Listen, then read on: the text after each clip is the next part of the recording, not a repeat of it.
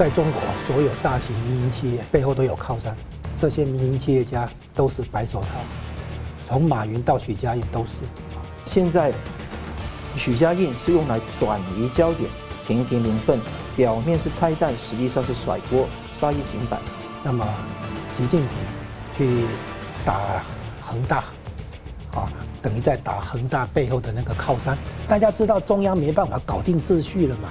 将来是群雄并起，所以赶大家赶快那个累积实力，准备将来重新分配了嘛，重新拼搏了嘛。所以大家已经知道中央不行了，才会成立武装部，这是一个很强烈的信号。当中国真的真的倒掉的时候，真的中国大陆真的出现大问题的时候，台湾要怎么应对？全球化的二点零，啊，国际企业的重新部署，这个都是台商都是操盘手，台湾的自我定位。从亚太营运中心脱胎换骨出来，变成一个全球营运中心。新闻大破解，回答新闻。大家好，十月一号呢是中国百姓的国殤日，全球许多城市呢都有举行相关的集会啊，反共抗暴。那中共的十一活动呢，习近平谈话表达了忧虑，而高层领导人呢是一片扑克脸。党媒则声称，北京呢正成为所谓的世界思想首都，这是在高级黑吗？那中共呢对于恒大房产集团呢抄家了创办人许家印，那国资平台最近呢频频的在抛售房地产。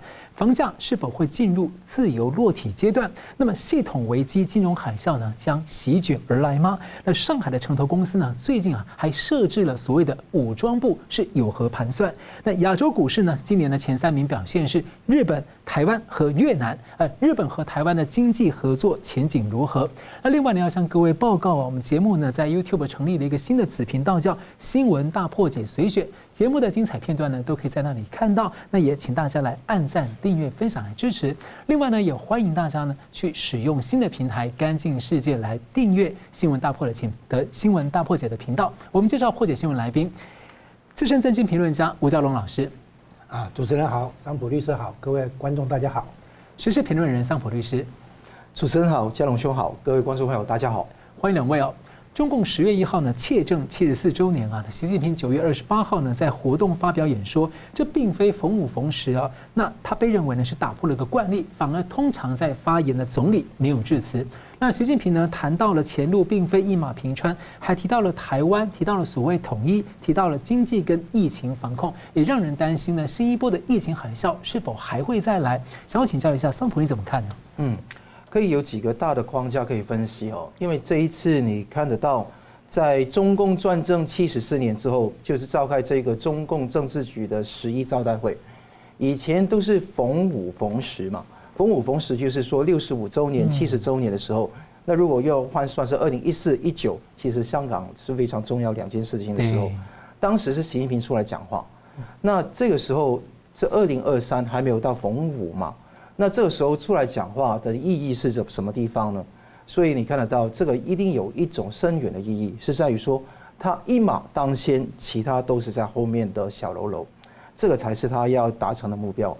那这一次他并不是跟其他的六位六位常委一起在最后进场，他是拉着后面十九个人一起组在坐在一个二十九二十个人的一个桌子里面桌子上面。在上面旁边哈，嗯，那是一家十九同桌而坐的情况是史无前例的。那这种情况代表说，第一个是压低了、弱化了中共政治局常委的地位，标示着习近平大权在握的力量。那如果你要跟其他六个人是比较高一级的，你应该最后进场吗？那现在你跟全部人一起进场，意义何在呢？那你看到除了李强、赵乐际、王沪宁、蔡奇、丁薛祥跟那个李希，还包括国家副主席韩正之外，其他还有大概呃，应该是这刚刚是呃七个人加上习近平八个人嘛，嗯，还有十二个人在后面，有王毅、有尹力、有石泰峰、刘国中、李干杰，还有那个呃李书磊，就中宣部长，还有何卫东、张幼霞，呃那个呃何立峰，还有张国清。还有最重要两个人，一个叫王小红跟刘金国。王小红是谁？国务委员兼那个公安部长。那如果算国务委员，那有一个人漏掉吗？谁？就是那个对国呃国务委员是李尚福排第一名的啊，好是国防部长。那还有一个现在还是国务委员的哈，是叫秦刚，好，所以两个人没有在，而且你看到另外一位魏凤和是一个前国防部长都没有在，所以这三个人不在，大家都有满腹的疑问，为什么不在？而且不知道排到第几名的那个公安部长李王小红被提上来了，而且以前盛传上个礼拜我们节目讲过盛传。可能有被那个抛弃危险的张又侠，嗯，又在嘛？对。那因为上次讲到火箭军跟那个那个装备发展部，那后面很多的那些美角都是可能跟之前的那个张又侠有关。那这个地方他在，是不是用王小红这个枪杆子来去刀把子来去看着盯着这个张又侠呢？也同时也也感觉到王小红的地位是这么多国务委员里面最高的一个。好那另外一个叫刘金国，他是中纪委的那个副那个呃，应该是副手。嗯，副手有很多七八个，为什么单挑他一个呢？而且更重要的是，那个有其他中纪委的那个成员也没有在那个地方。张生敏是其中一个，他也是管军委里面的纪委的。那张生敏上上次讲过，他有可能被下马了。所以你看到这一些细节，你看得到。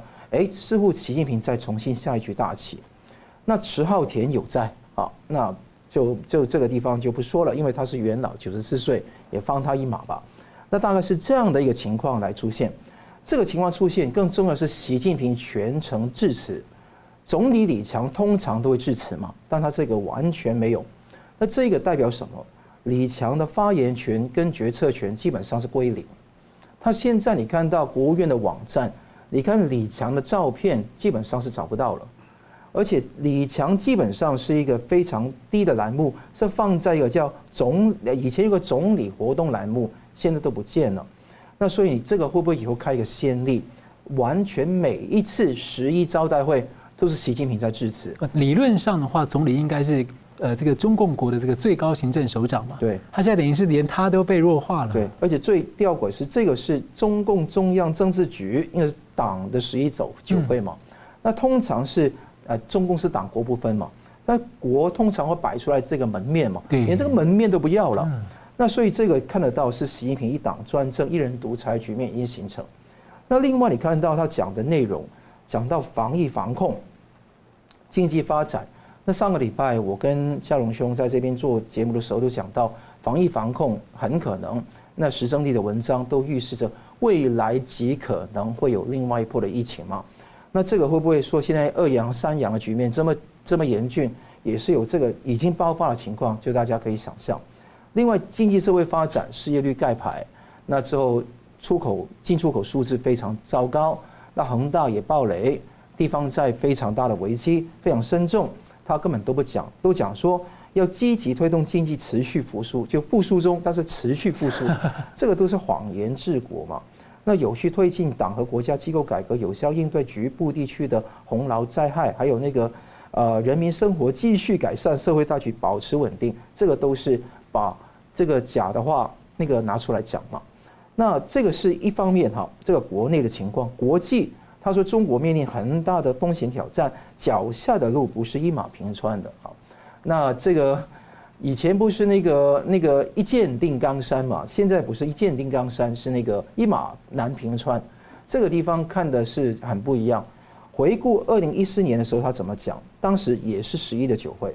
他说那个我们面前的路还很长，不会那么平坦，还讲的比较舒畅一点。一九年的时候，他讲的非常好，因为他那个时候是。”那个要站在天安门城楼上面讲话嘛？那个时候说新的征程上，我们要高举团结的旗帜，紧密团结在党中央周围，都是喊话，非常积极的。哎，现在来到这个二零二三年呢，却完全不一样的光景。不知今夕复何夕？为什么讲脚下的路不会是一马平川？那这样的话，那你也很奇怪，奇怪呀？说那个团结就是力量，信心赛过黄金，要继续爬坡过坎，攻坚克难，以整改。成效那个体现那个忠诚担当，而且要求所有的人都是学习那个在国企还有金融体育里面去整党，所以这个地方非常的严峻。再加上火箭军的司令李玉超、政委徐忠坡都在下锅嘛，所以这个地方夹起来就非常的严峻。所以整体来说，它的整个定调是比较悲观。讲到台湾，他也讲到要推动和平发展，深化两岸融合发展，融合发展要那个标注起来，就基本上要渗透策反整个地方，用那个叫做渗透跟那个统战的方式来去处理。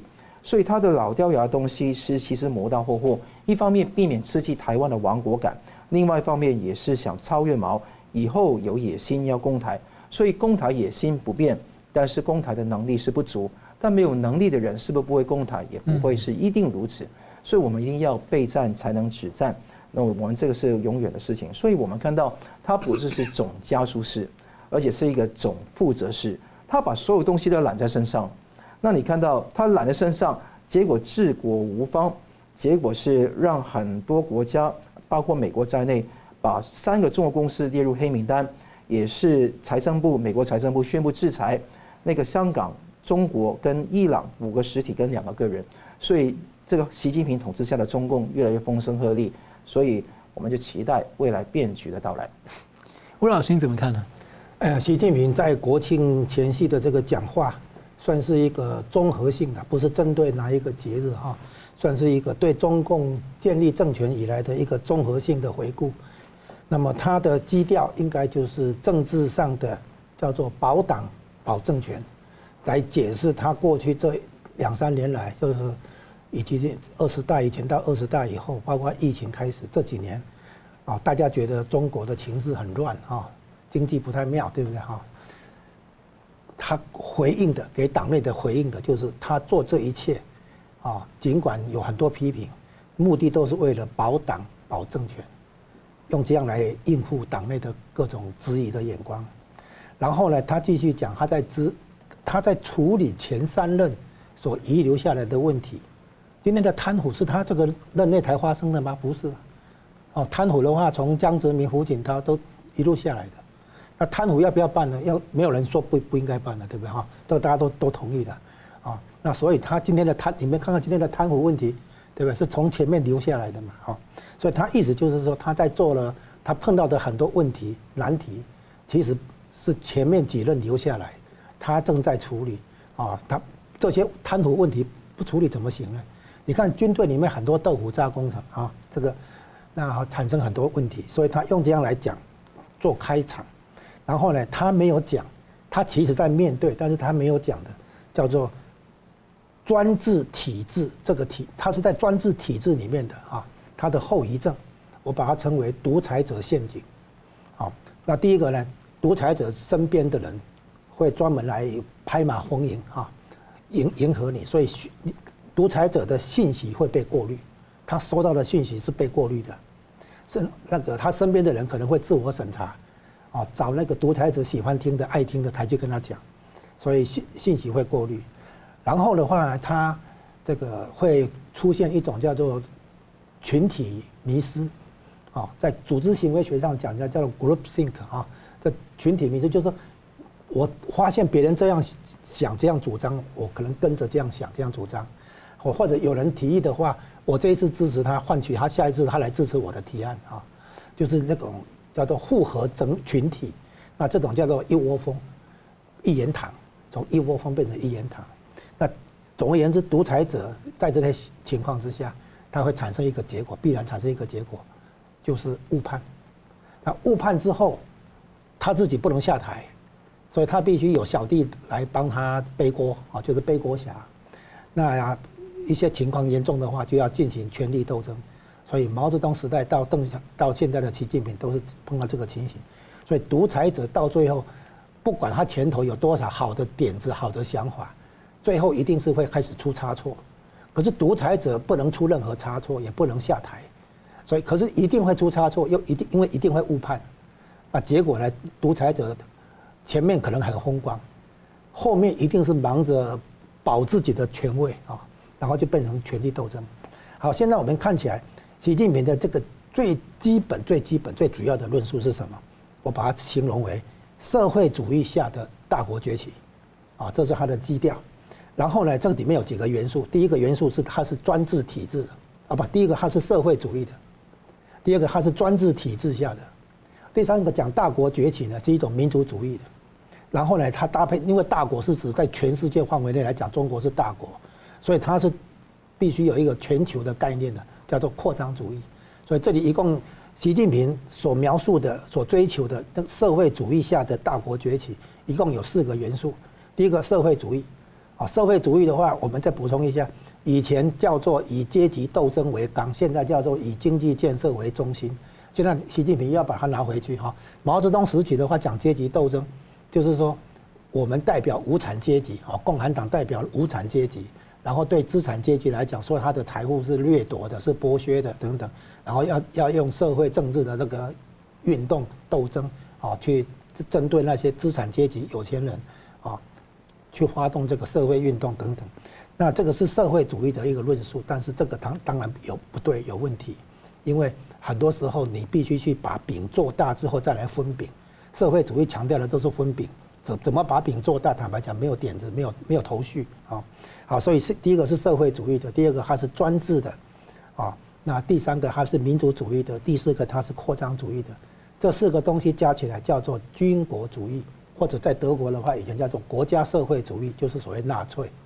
所以呢，在习近平的那种心中所描述的中国的那个道路，做共。共产党，中国共产党给中国提出来的道路，其实随着时间推移，迟早要走上纳粹中国这个道路。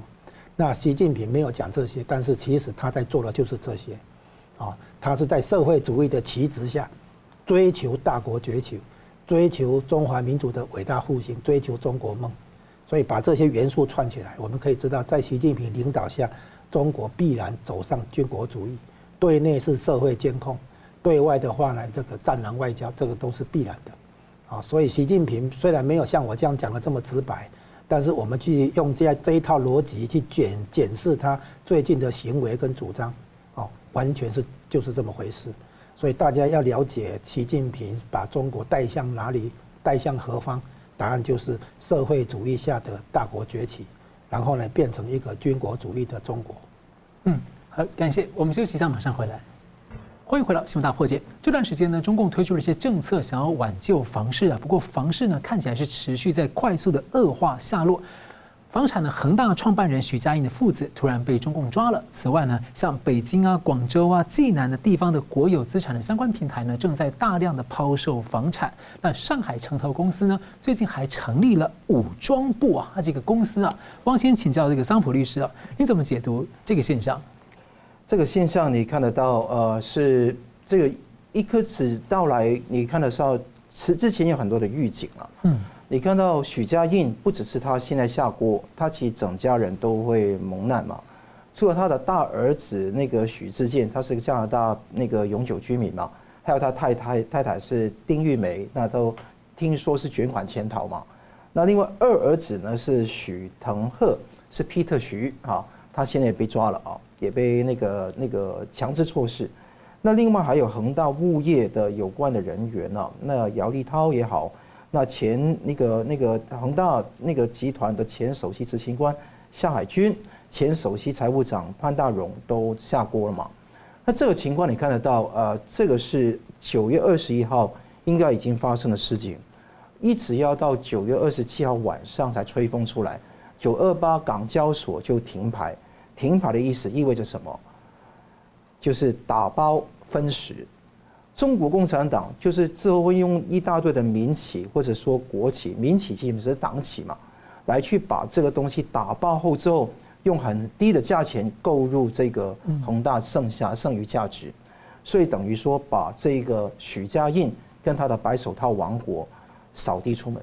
好，这个第一个，因为停牌预示着破产清算。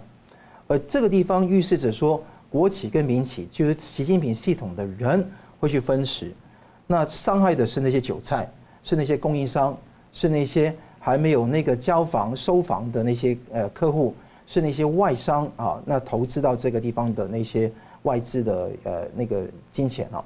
那现在你看到中国恒大、中国呃恒大汽车、恒大物业在香港已经掉到一百六十七亿港币，基本上是原来最高峰的五个 percent，五趴都不到啊，所以是非常低的一个价值。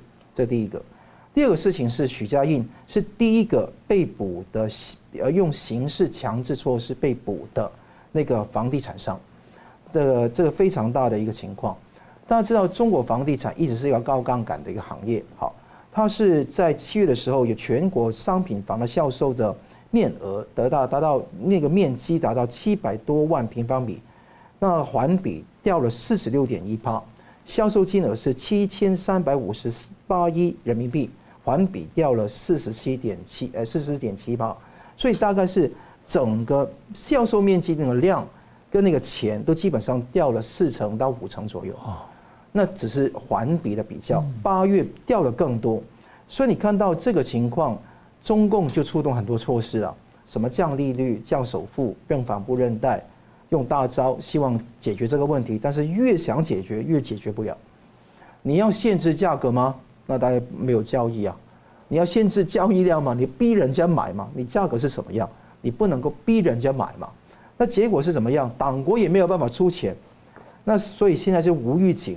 也没有预案，不引导，让这个恒大自生自灭，设定个限期，就十一这个中共的窃政七十四周年前，要把那个许家印的东西说你限期前做不到，我就帮你打包分食。那时间到了，所以他也是结束这个历史性任务了。所以你看到红色轮盘的作者叫沈栋 Desmond 啊，他也是讲到许家印的功能已经完成。他跟他全家跟公司所有高管已经长期被禁止出境，以前还是有一个人递一些文件给他签，他现在连这个接触外面的机会都没有了，都不用你了，所以就等于说韭菜一样用完即弃。那你看到上看到之前，那许家印还有剩余价值的地方是怎么样？那恒大有没有账面上的呃没有存在的资产跟负债你调出来嘛？或者说你海外的个人资产套出来嘛？那现在你不给，或者说已经把你的妻子跟大儿子都弄到海外去了，他也没没没办法了嘛。所以现在只有这个这个地方完全抓捕这个许家印，那名义上是限制居住，基本上是拘捕的意思了。那所以你看得到这个权力的掮客，最后为了中共多少的权贵家族来去卖命，结果是如此。那有传他是跟曾庆红、曾庆怀家族有关哈。那这个地方我虽然没有得到完全的证实，但如果说他是为一个家族做事，我觉得他不可能那个时候做的那么大。我相信他是复合的，跟不同的家族都有那个生意的往来。那据那个《红色轮盘》这本书，沈栋的书里面讲到，呃，这个他在法国有一个非常大的品酒会，而且中间附了照片的，所以大家可以看那本书看得到。那许家印呢，基本上跟贾庆林的女儿。非常有关系，所以他一直以来在江浙的时代，一直都是跟很多的红色家族在那边跑龙套。那在这个情况，你会看得到沈栋讲的这个话，就等于说许家印只是个替罪羊，他把这个东西打倒，后面还有很多人在那边斗，所以后面的人包括谁呢？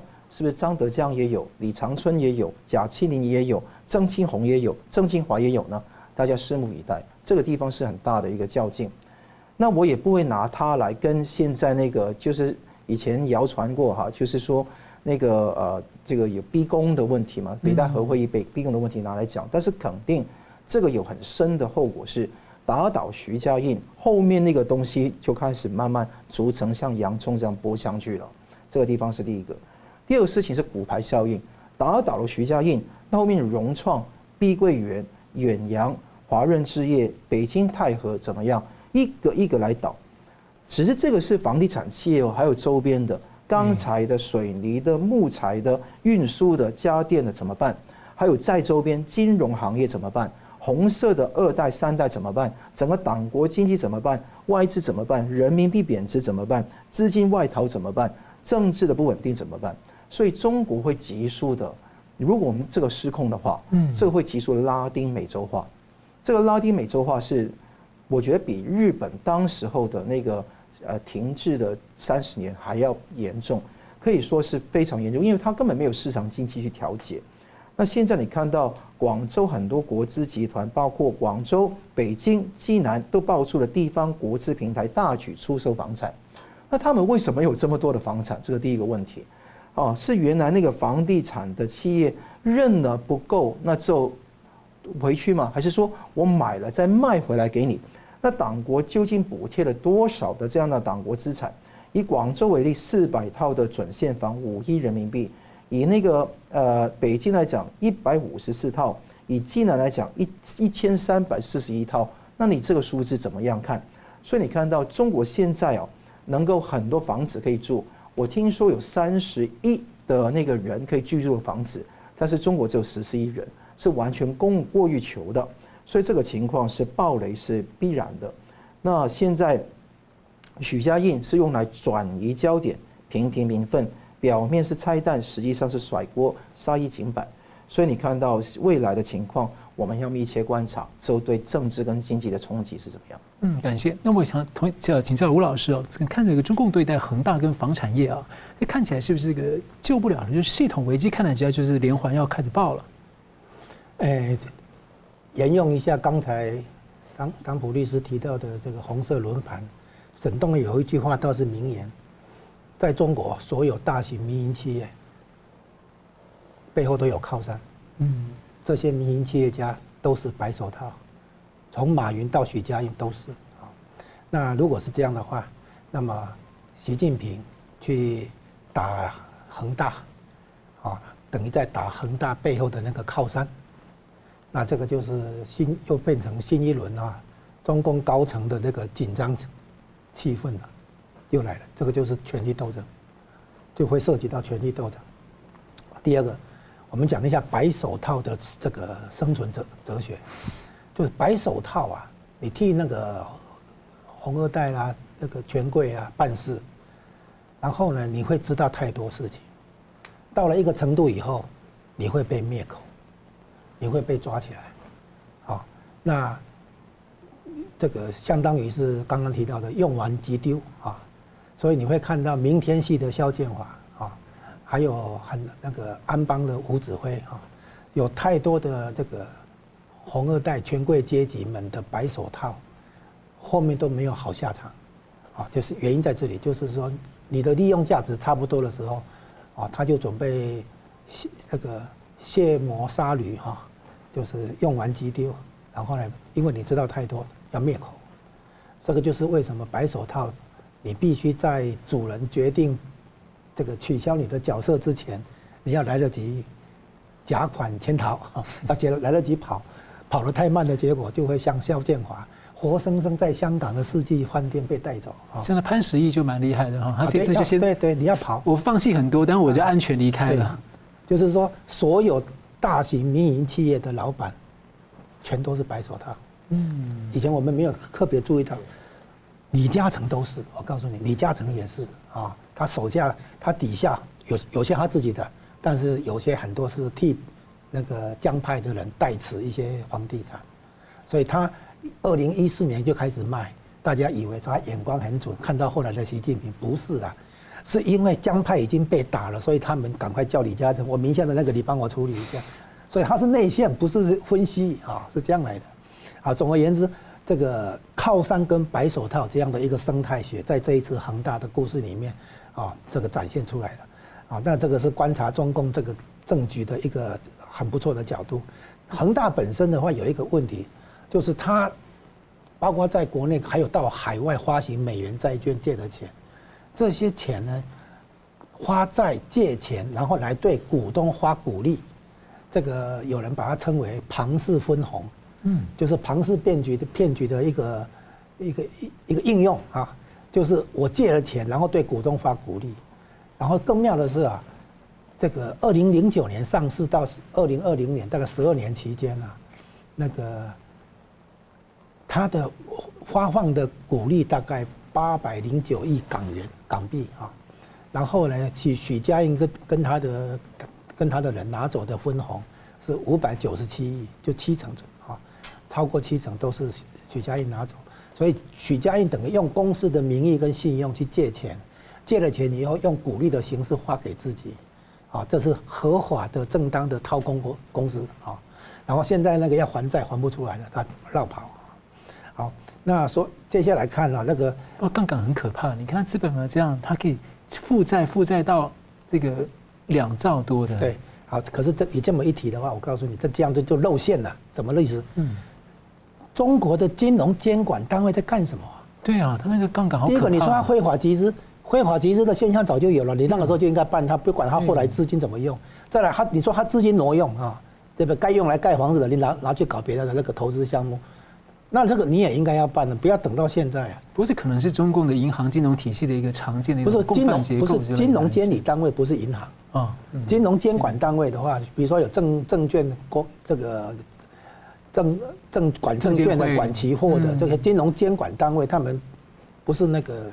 银行啊，他们应该早就要这个注意到一些可能的一些问题了哈。那不应该说等恒大恒大出来了，大家才发现哦，他有这样的操作，那样的那个那个那个漏洞哈，赚了什么漏洞？这个这不对，所以金融监理显然跟不上。好，再来一个就是国国资抛委抛售房子，表示什么？以前可能认为有投资客，然后呢，习近平就讲房子是用来住的，不是用来炒的。现在发现谁来炒？国资委这些单位啊，都是官官方机呃官方机构或者红二代成立的公司。一般老百姓他一直是没有在炒，不是炒。你说温家炒房，哎，温什么？温州炒房团能炒多少？真正在炒的是这些有权力的这些机构跟那个权贵阶级，现在暴露出来的。再来，上海城投公司开始成立武装部，他们的目的很简单，就保保护现有的资产。不要被人家那个要以各种方各种什么清算什么东西拿走，为了保护资产开始成立武装部，那么其他类似的机构会不会效仿？这样民众去维权的时候可能会被镇压哎，不是公安公还不够吗？不是，他不是去镇压维权的，嗯，他是不准不准你侵犯他的资产，他这是个保护资产用的，因为他们担心会被拿会资产会被清算或干嘛。不要欠钱就该还。对付示威群众的那是公安的部分的工作，不是他们武装部的工作。武装部对付的是公安来收缴的时候，你要来处理我我的资产的时候，我跟你干的这个，就就像这一次恒大就是没有武武装部才会被抓走，而武装部是保护自己人，保护自己的资产。那共产党会让他有武装部这样？不不是啊，已经成立了，党内分裂已经成立了嘛。那问题是这个东西会扩散哈，其他的那个诶那个。城投公司也会类似哈，还有还没完，这个就做预告着清朝末期的真正问题，不是那个武昌起义嘛，是军阀割据嘛，哦，是弱中央强地方嘛的格局。所以现在已经反反映出来的就是大家为什么看出来了？因为大家知道中央没办法搞定秩序了嘛，将来是群雄并起，所以赶大家赶快那个累积实力，准备将来重新分配了嘛，重新拼搏了嘛。所以大家已经知道中央不行了，才会成立武装部，这是一个很强烈的信号。你知道我们讲那个明朝模式跟清朝模式嘛？明朝模式是逼到最后的话，农民起义嘛。清朝模式不是嘛？清朝模式是授权到地方，地方去拥兵自重，什么湘军、淮军有没有？那对付太平天国的是湘军嘛？就这样子是地方武力嘛？所以现在的话，这样子搞的结果很可能变成新时代的地方割据，地方武力成型。啊，那大家为什么敢这么做？因为知道中央空了。因为这个城投公司是跟这个地方政府、地方中共地方当局是关系非常紧密的。对啊，保护资产不是跟你讲了吗？嗯，保护地方的那个资产，保护公司的资产，就是你到时候要来，呃，因为什么什么人的债务没有还，你要来这个收缴这些资产的话，我不让你拿走，哎，不让你拿走嘛。桑普律师怎么样？对，我就刚刚补充这一句：清朝不是亡于辛亥革命，是亡于东南互保。东南互保就。导导致了刚刚讲的群雄地方势力的兴起嘛？那这一次你看得到中共是不希望救地方的。你看到这么多融创自己抱吧，因为最后你看得到能救的党国不会掏自己钱出来救，结果是怎么样？每个人都是有自己的 agenda，有自己的议程，那个情况很不妙。而且美国跟韩国都有自己的议程，韩国在财政部下面设立一个中国经济情况组，嗯，一些观察。美国跟中国之间，两国成立一个经济跟金融工作小组，要定期跟那个耶伦跟那个何立峰报告的。这个工作小组是定期副部长级的会议，分别由中国的财政部来管经济，人行来管金融。那美国也有对口的一些单位一起来做，避免雷曼时刻。这个不是为中国而设的，是美国自己要保护自己的。所以你看得到台湾是不是要做点事情？重点不在于说，哎，我们台股对于中资概念股有什么样的破险的问题，不是这个问题，而是当中国真的真的倒掉的时候，真的中国大陆真的出现大问题的时候，台湾要怎么应对，是个全盘宏观的战略的问题。所以我认为说这个地方，当南韩跟美国都有这样的一个决志的时候，我希望台湾这一方面要有那个心理准备，而且要积极的准备、实际的部署，来避免中国的暴雷会辐射到全世界。嗯，好，感谢，我们休息一下，马上回来。欢迎回到新闻大破解。十月一号是中共的窃政日啊，那被许多的中国民众呢是称为国殇日。而在红色国安法之前的香港呢，这这一天呢也是普遍在诉求自由、民主、人权跟改革的日子。那这一天呢，在许多地方啊，包括台湾啊，世界许多的城市啊，今年也都举行了相关的反共抗暴活动。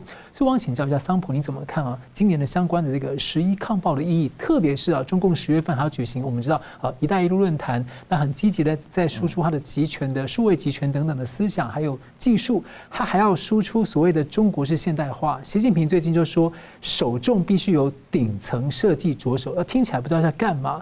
新华社还刊文说，北京正成为世界的思想首都。哎，哇，非常那个非常金光闪闪啊！那金日成有这一个所谓的呃，金日成那个主体思想在北韩啊，还有那个。我记得利比亚以前有个叫卡扎菲思想研究哈，那之后那个你看那个阿萨德在那个叙利亚也有大马士革的思想辉煌，这些专政独裁者最后还是难逃一劫，就是说历史的清算。那十一国商日，你看到全世界都是很多的团体，都是纷纷对于那个反抗中共的暴政是非常发声的啊。那你看到无论是香港，无论是在维吾尔，维吾是维新疆维吾尔。或者说，在西藏的呃，我们的同道们都在不同地方发生。我去昨天呢去的那个西门，在画面上你看到，就是呃，傅汤先生是我好朋友，那他也举办了这一场这一个集会。那我觉得当中也有一些沉默的呃台湾人的观众来这边看，默默的去支持，也有很多包括我在内从香港来的人要了解说那个中共怎么去打压香港以后。也正在想打压台湾，但台湾有主权跟我们的不屈的意志，应该是好好去去应付跟抵抗。那看到在香港的打压虽然很严重，但是你看到还有很多人在那一边去前赴后继去说去去抗争。你看到香港浸会大学在过去九月二十八号，学生就是那个衣服上面就别满了黄丝带，好，那这个地方就被人家说你莫站，什么都没有举。那就被人家抓走啊！就说你纪律处分，要告你校方的保安，要告到香港警察去。昨天有个叫美国队长，绰号叫美国队长，他跟外国势力没关，他是荣伟业。那他在那个铜锣湾的地方呢，只是穿着黑色的衣服，写着“香港加油”，拿着一束花。那他就一堆警察包围他，他骂了几句脏话之后，就被打翻在地，这个完全把他压服在地里面去拘捕。那你看到这个是非常可怕的一个局面，但是很多人心里面都有一个真善美的追求，他们心里面还是不会忘记的。拒绝遗忘是我们的最重要的使命。昨天七千五百名港警戒备，无论从早上的升旗一直到晚上的烟火，基本上很多人，那很多的警察在那边，而且那个全个香港一片红。红色的，以前在我小时候啊，那中华民国国旗挂了一大半，那还有某一些地方挂了那个中共国的旗帜旗帜嘛。那现在全部都是五星红旗，那而且是七月一号只有五千张那个国旗区旗，这一次增加到七万张啊，那全全香港在挂。那你看到是超过三千个地点，那超过十一万件不同的物件都在那边展示出来。所以你看到他花了非常多的钱来那个造势，来为那个中共的所谓的生日来造势。所以我们不要忘记中共的谎言的本质。中共是一个暴力加谎言的一个暴政。那这个暴政的谎言本身，就是从刚刚说的中国式现代化这些事情说得很清楚。所以当习近平在十月一号通过《求是》杂志发表了一篇文章的时候，我就觉得说很有趣。你看看那个。那个图卡上面写到哈，那九二九参考消息消息有说，北京正成为世界的思想首都。其实中共的谎言，你可以看到从来不变的。一九五八年八月十三号，《人民日报》怎么写？麻城建国一社出了天下第一田，找到亩产三万六千九百多斤，嗯，所以那个时候是大跃进嘛，啊，那之后一一三年的九月十五号，新华社也说，没有哪一个国家的官员像中共国的官员一样如此痴迷于为百姓谋幸福 啊，这个讲到非常厉害，比北韩更厉害，比那个叙利亚更厉害啊，用这样的方式来去不断讲一千句的谎话，就变成了真话。就好像纳粹的时候的戈培尔的说法，其实非常糟糕。附带一句，刚刚呃嘉龙老师讲到这个纳粹啊，那纳粹它叫国家社会主义党嘛，它全称是这样嘛。国家社会主义是一个左派政党，所以现在你看到很多坊间的言论都说，哎，这是右派，其实都都是错的，它是极左派的一个政党来的，所以就以正视听了。另外一方面，你看得到，除了这个以外。中国式现代化，刚刚你讲到顶层设计，他说顶层设计要与实际探索要有关系，所以讲到说顶层设计是不是一锤定音？也不是，它是一个分阶段、分领域、各阶段领域发展的策略跟目标，大家要大胆探索。那你探索有顶层，就是说，如果你违反习近平的顶层，你分阶段的东西都是错的，所以它是一个斗争的方法，要大家批评与自我批评。结果是一种斗争的锦囊妙计，所以这个中国式现代化有六项主张，他说分别是哈，就简单读一读啊，顶层设计与实际探索的关系，战略与策略的关系。如果你知道是什么战略跟策略关系，战略是不变的，策略是可变的。守正跟创新的关系，效率与公平的关系，活力与秩序的关系，自立自强跟对外开放的关系。那用中共的观观出来就辩证的关系嘛？辩证什么样？我是正，你是反，最后还是和和还是我正的？OK？就意思说，他从不同的斗争里面来去把反对势力完全消灭掉，就是要把你吃掉了，来吃掉。那用这个方式来把你吃掉，就等于说开个口子给你发声，你发声最后还是把你镇压住。这个顶层设计就是集权专政的意思，毫无疑问。所以西朝鲜当之无愧哈。那还有那个。这所谓正成为那个北京正成为世界的思想首都，我想来想去，有什么思想可言呢？构建人类命运共同体嘛，对不对？他还讲说外媒啊，基本上是热议人类命运共同体白皮书。那讲来讲去有两个外媒而已嘛，新加坡海峡时报就中共的喉舌报，另外是俄罗斯的俄新社，都是俄罗斯的那个难兄难弟来去做这个事情。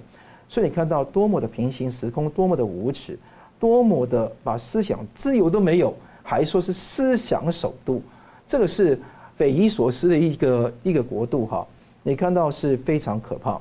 那你看到美国最新有一个叫做公告，国务院有一个叫报告五十八页，大家有空可以拿来看啊。嗯。那个报告是讲到中国每年是花费几十亿的美金，用欺骗跟胁迫的方式不断散布。那个 mis disinformation 假消息来威胁言论自由，那收购海外媒体、赞助网红、共享内容协议、收买精英，来去瞄准传播平台线上线下去压制不同的言论，收集大数据来巩固他的整个数位集权主义，这些都是他一直在做的事情。所以当谎言形成一种魔灵一样，去利维坦一样去压霸这个全世界的时候，包括台湾在内。千万要提防资讯战跟认知作战，这个是我们今后非常重要一个使命。嗯，全球性的认知战。好，我们继续来看到这个中国经济的衰退问题啊的房市呢高速恶化，中国大陆和香港的股市呢也持续被拖累当中。那亚洲股市今年三强啊是日本。台湾、越南啊，日本第二季的 GDP 成长率修正之后还有百分之四点八，是三十年来的最高纪录。但外国的投资者呢，抛售中国企业的股票，在第三季是明显更加强的，创下了新高纪录。日本的大厂呢，先前就大举的撤离中国大陆，而先前像有空调的呃大金科技的索尼，最新的是三菱可能会在中国停止汽车的生产，而且呢，日本的高科技布局啊，和台湾啊，和美方的这个呃印太经济。济框架啊，和台湾的台积电，还有还要和美国、韩国、欧洲、印度等等合作科技部部分啊。所以我请教吴老师啊，你怎么看这个日本的经济前景？看起来好像大家现在是看起来很看好，就像之前巴菲特买那个日本的六五大商社、六大商社。那第二个就是说，曾经日商是把台湾作为这个前往中国大陆投资经营的跳板啊，比较信任台湾啊。那如今他。开始撤离大陆，那你觉得台湾啊跟日本合作在亚太的角色是什么？啊，你提提一个提到的是日本，日本现在有一个行领域是不错的，就军工产业。嗯嗯，日本呢在调整它的地缘政治战略，包括日本生产的武器可以出口给那个就是友好国家啊，那日本本身也会那个部署。更多的电子侦测系统跟导引的那个导弹哈，在整个西南岛屿这边，从那个琉球一直拉到台湾这里，再往下可能会跟菲律宾是哎也有在南海这边，也就是说，整个西太平洋这里，中国如果要东出西太平洋的话，会被这些系统哈那个挡下来，就是平常你跑来跑去当演习就算了，一旦战争爆发的话。那整个从日本一直到经过琉球到台湾到菲律宾，啊，这中间有宫古海峡跟巴士海峡都不可能穿过啊。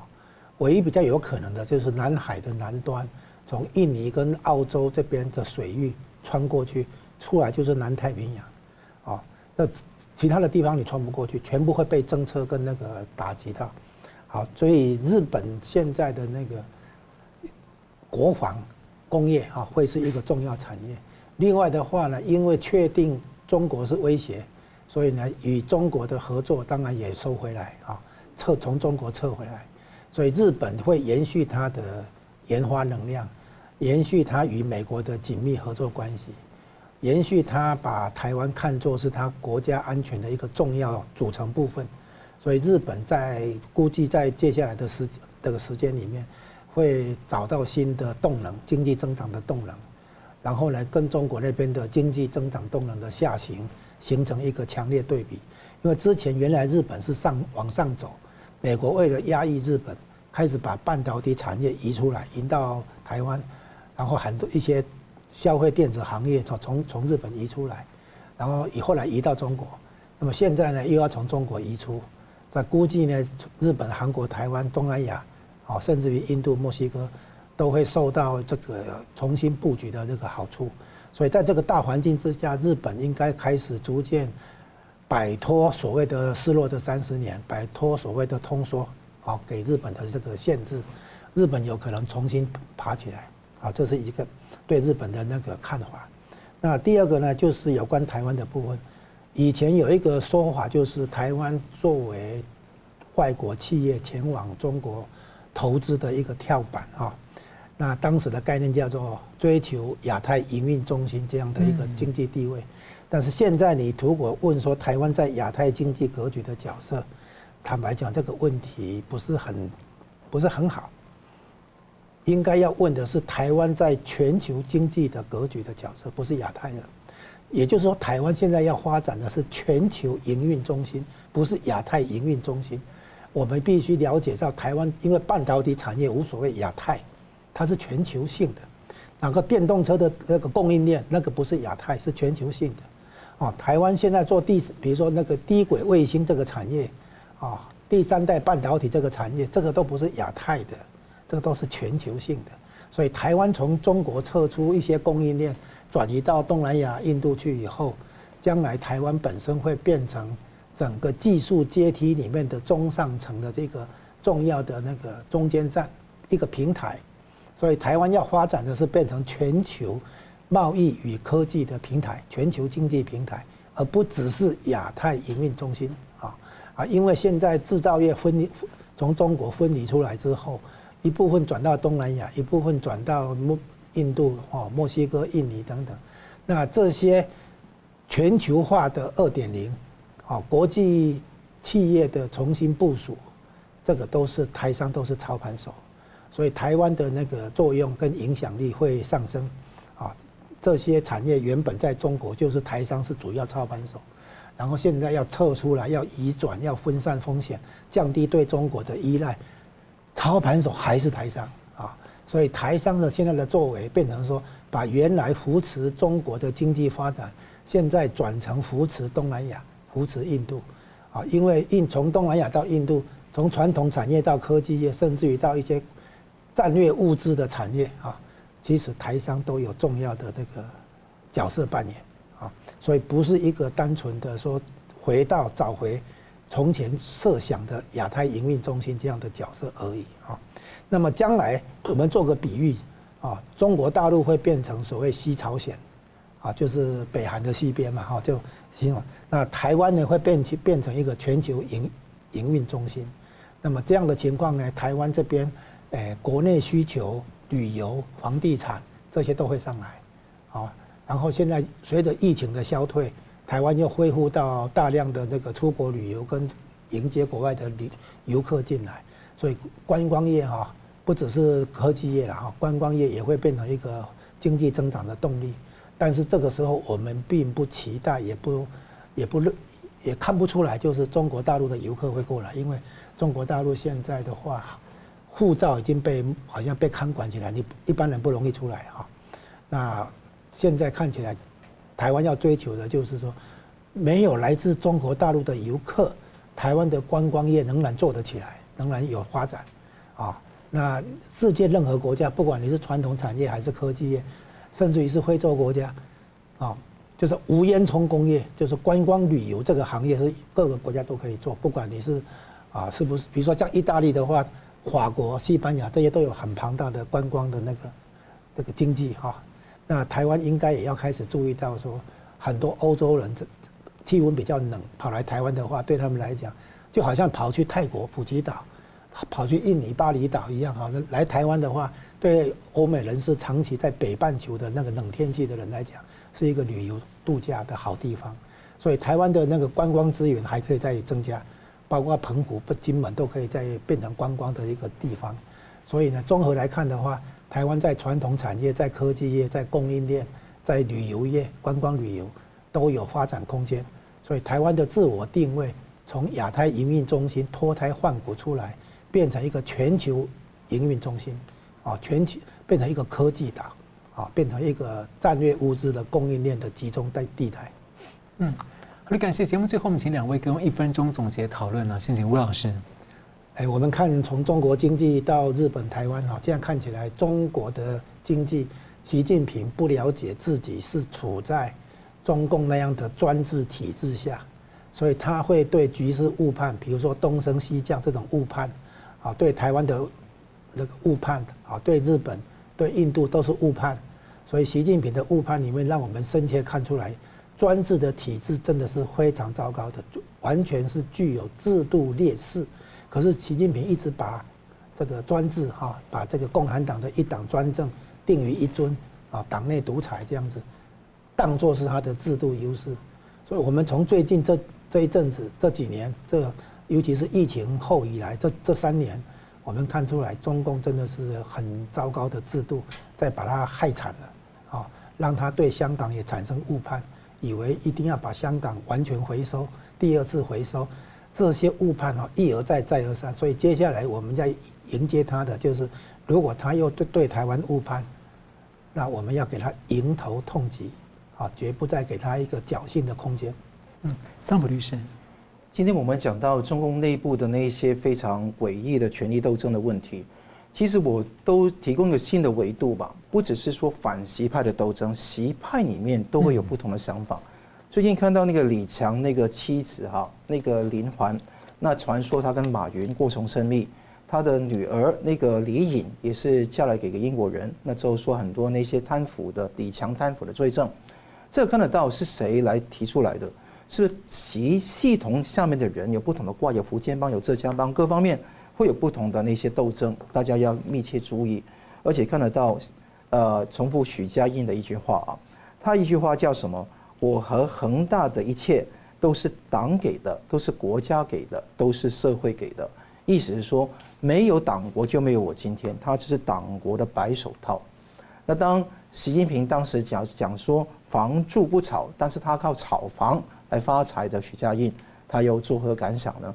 现在那个用完剩余价值的把它丢掉，其实中共就像个绞肉机一样，你那个用完了就一定被踢掉。所以你看得到许家印的陨落是必然的，其他白手套的那一些呃拜拜，包括现在好像很健全的万科等等，嗯，那都是一个时间问题。所以呃，离开共产党才有出路。嗯，好，我们感谢两位来宾的分析，感谢观众朋友的参与。新闻大破解，每周一、三、五再见。如果您喜欢我们的节目呢，请留言、按赞、订阅、分享，并开启小铃铛。那么，感谢各位呢长期对我们的支持。新闻大破解团队呢将持续为您制作更优质的节目。